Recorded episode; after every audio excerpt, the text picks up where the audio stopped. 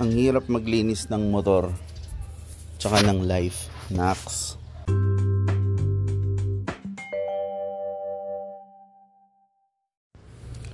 So naglinis ako ng motor ngayon. Tatlo sila. Isang Vespa, isang sport bike, tsaka isang adventure bike. Yung dinadala-dala sa mga kung saan-saan. Yung Vespa, obviously, madali siyang linisin kasi scooter lang. Tapos, ang liit-liit. Tapos, wala siyang masyadong intricate parts. So, sabon lang, punas, banlaw, ayos na. Yung sport bike, okay lang rin. Kasi masyadong siksikan yung parts niya. Tsaka masyadong masikip yung area ng parang makina niya and everything. So, wala naman masyadong kutkutin doon. Pero compared sa Vespa, syempre mas mahirap siyang linisin. Ang pinaka-hassle sa lahat yung adventure bike, yung F850 GS ng BMW. Kasi ewan ko ba, ang laki-laki niya. Tapos ang daming kutkutin na mga parts. Tapos yung rims pa niya, yung pinaka wheels niya, spokes. Ibig sabihin, parang may mga parang may mga wire-wire na basta parang bisikleta. So kukut-kutin mo isa-isa. So kanina habang nililinis ko, napansin ko lang parang after ko siyang kasi ang process ko pa-power washer ko ng banlaw para matanggal yung mga surface dirt. Tapos titirahin ko ng power washer ulit na may sabon para ma-coat lang lahat ng soap. Tapos kukunin ko na yung dalawang timba, two bucket method, yung isa malinis na tubig, yung isa may sabon. Tapos kukunin ko na yung microfiber na basahan, yung may mga parang tentacles, tapos ikukuskus ko na yon sa mga parts-parts, tapos may mga maliliit akong brush, may detailing brush ako na isang set, tapos meron akong brush na pang rims lang, meron akong brush na pang mga internal lang, merong mga maliliit na toothbrush, kompleto. Tapos, syempre, you get so caught up in the moment na libong kuskus ka, linis-linis ka, tapos maya-maya mapapansin mo, ay, pagod ka na pala. Tapos, hindi ka pa nakakatapos ng isang motor. So, kanina, trinay ko naman ibang method. Sabi ko, subukan ko nga kaya na ano. Linisin ko pa rin naman siya, pero hindi as meticulously as I would do most of the time. Hindi ko lang, hindi ko alam. Parang tinopak lang ako. Parang break from the habit lang siguro. Nagulat ako, ang bilis ko natapos, pre. As in, saglit na saglit lang. Siyempre, kasi hindi mo kinutingting lahat. Visibly, meron pa rin onting mga dumi, onting alikabok ng onte. Tapos ngayon, habang nung pinupunasan ko na siya, nung after ko banlawan, nung pinapatuyo ko na, ay meron pa palang issue, ay meron pa palang maliit na ganyan. Pero nakakatuwa kasi ma-realize mo, pwede mo naman palang gawin is habang nandun ka na sa stage na nililinis mo na siya, nang pinupunasan mo na lang siya, pinapatuyo mo. Kung may makita kang onting maliit na dumi, kuha ka lang ulit nung basahan, idampi mo dun sa sabon, kuskusin mo yung maliit na area, banlawan mo, punasan mo, ayos na.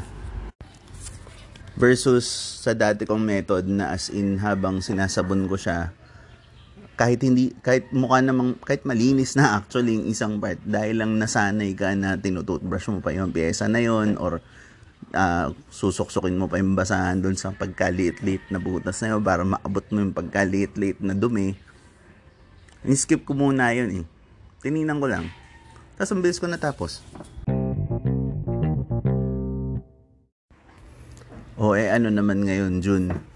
Hindi yun nga parang napaisip ako kasi uh, a few months ago nung before nag-start yung pandemic ulit nitong January I was already looking at things of optimizing sa office, yung mga task ko, yung mga kailangan kong gawin, ganyan.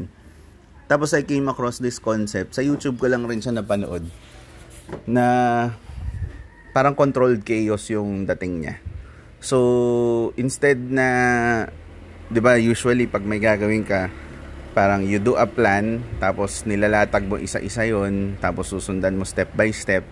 Instead na ganun, ang approach na sinasabi doon sa, sa guide is, just just do yung kailangan mong gawin na nandyan na agad. Yung immediately pwede mong hawakan immediately pwede mong tapusin.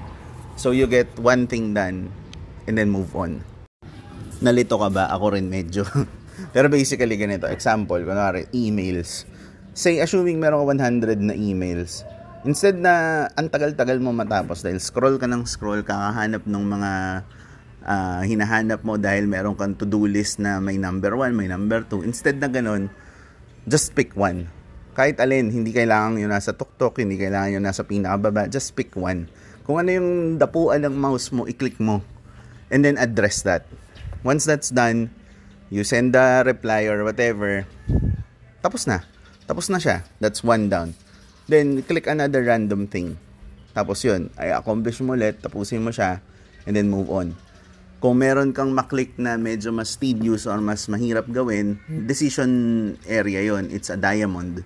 Kumbaga, decision point kung gawin ko na ba to ngayon o gawin ko ba mamaya or kailangan ba nito ng mas matagal na oras? Can, should I schedule it or should I do it now? Yon. Much like yung method ng robot sa Amazon warehouse sa US, no? Kasi yung palang mga warehouse sa Amazon, sobrang laki niya. Tapos sobrang dami niyang paninda. By the way, yung Amazon parang Shopee ng Amerika. Parang gano'n.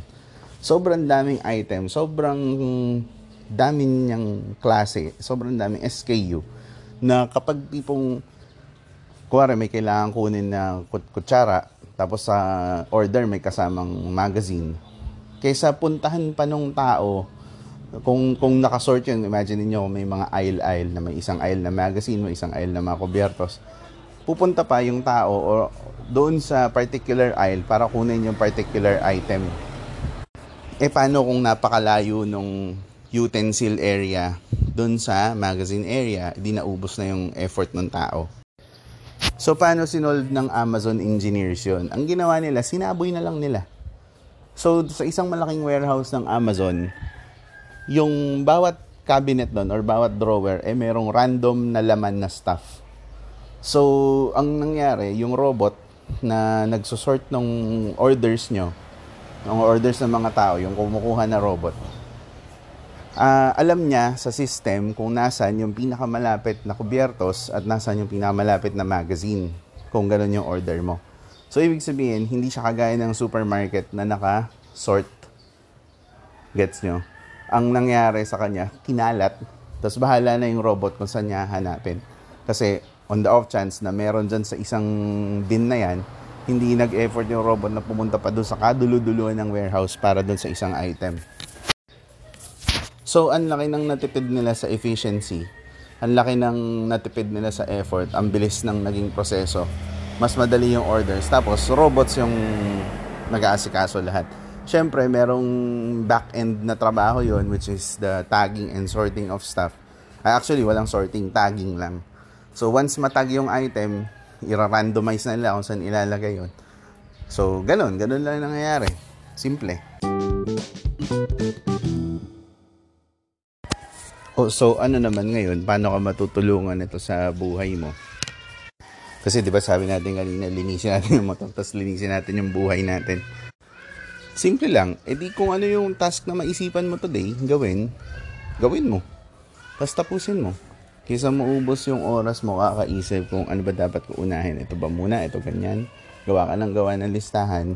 Hindi mo rin naman ginagawa lahat ng nakalista. Tapos wala ka rin natatapos in the end. So might as well, just start somewhere. Pick a random thing na gusto mong gawin ngayon or matagal mo nang pinuput off Or better yet, yung matagal nang hinihingi sa'yo, unahin mo, gawin mo, tapusin mo. Baka it might feel awkward at the first try, no? Kumaga sa umpisa, syempre, parang hindi ka sanay. Sanay ka na may listahan ka, may notebook ka, nakalista kung ano dapat mong gawin, lalalalala, lalalalala. Pero hindi, ang point nga nun, may matapos eh. So, try mo lang. Actually, ang importante din kasi doon yung mindset. Eh yung tipo na mindset na sanay yung mga gamers dyan eh. Na kung ano yung immediate na lumabas. Para naglalaro ka ng, ng whatever video game, kumari barilan or something.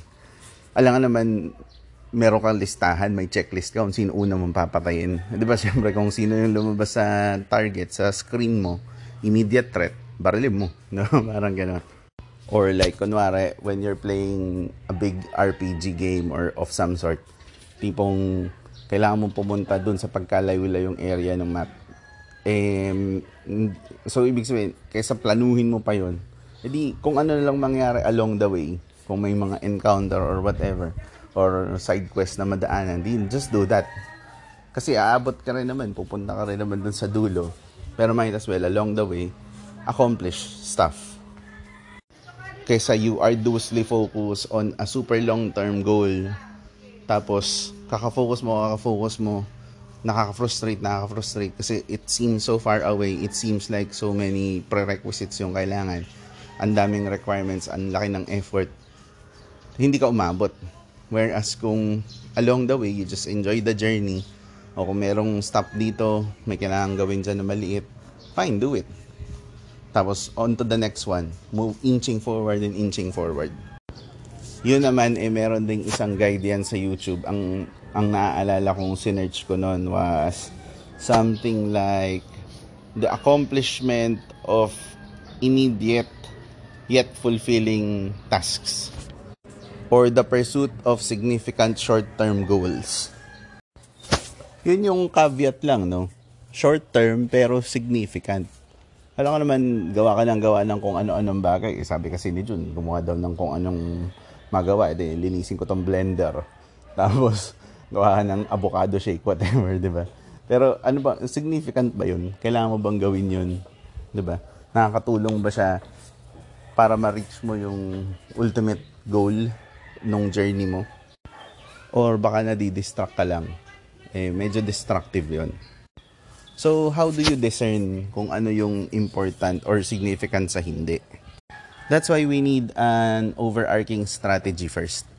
So, hindi naman pwedeng, kuwari sa business mo, gusto mong magpalaki ng market o gusto mong dumami yung customer mo. Kung yun yung immediate, ay, kung yun yung strategy na pinili ng company or ng, ng, ng company nyo, si, yun yung pinili ng company ng team mo, edi syempre lahat ng tactics should be leading up to that. 'Di ba? Alam nga naman sinabi natin, uh, damihan natin yung customer tapos ang naging next step nyo para lang may ma-accomplish is gumawa kayo ng nag-focus kayo sa IT eh medyo lihis or nag-ayos kayo ng libro sa accounting, 'di ba? Parang hindi tugma doon sa strategy. Ang goal pa rin natin kasi is to achieve or to accomplish the strategic arc. So, hindi lang basta may magawa for the sake of doing. Pero, creating meaningful short-term goals or tasks that would lead to achieving the overall strategic plan. So, lagyan analogy. Kunwari, yun nga, naglinis ka ng motor ano bang goal mo? Ano bang overall goal? Anong gusto mong ma-achieve today? Di ba maging presentable yung bike? Sumula naman siyang maging magmukhang malinis, hindi siya mondugyot. Yung tipong pag lumakad ka, hindi ka naman masabihan na parang ano ba yan, hindi man lang nililinis yung motor. Di ba? Wala naman talagang pakialam yung mga tao sa paligid kung may pagkaliit-liit na dumi somewhere doon sa brake caliper na hindi mo nakuskos or whatever. Mama silang pake ang point, nakita nila yung bike, wow, ang ganda, ang linis. Pwede na yun. Kumbaga, hindi natin sinasabi na magka-cap out tayo na lahat na lang ng bagay, pwede na. Ang point natin dito is, piliin mo yung level ng tediousness na gusto mo i-apply doon sa task to achieve a goal. Kasi baka hindi mo napapansin, perfectionist ka na pala. Kaya ka stressed, kaya ka parang feeling mo walang na-accomplish tapos, kahit may na-accomplish yung grupo mo or yung team mo or ikaw mismo, hindi ka masaya, hindi ka happy. You don't feel fulfilled. Kasi nga, you're always looking at the level 100% na perfection which is super difficult to achieve. And sa totoo lang, kailangan mo ba talaga nun? I mean, pwede mo namang gawin yun. Pero piliin mo yung oras at araw. Ano, may lakad ka mamaya, tapos ngayon ka maglilinis ng motor, ngayong umaga, naka 4 or 5 hours ka lang, hindi ka pa rin tapos kasi kinuskos mo na lahat ng bagay dun sa motor mo. Noong time na aalis ka na, pagod ka na, parang tinatamad ka na tuloy umalis, ayaw mo na. So, ano nangyari? Nag-prepare ka, nagawa ka ng tactics, pero yung overall goal na makaalis, hindi mo rin nagawa kasi napagod ka eh. Yun, yun ang danger.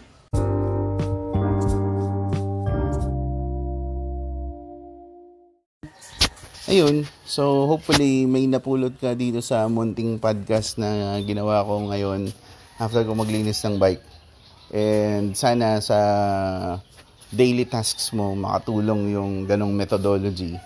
And boss-boss mo yung pagkausi mo ha. Para makatulong sa time management mo and makapag-conserve ka ng energy for more important things. Okay? Ayos. Thank you, thank you for listening. Until the next one.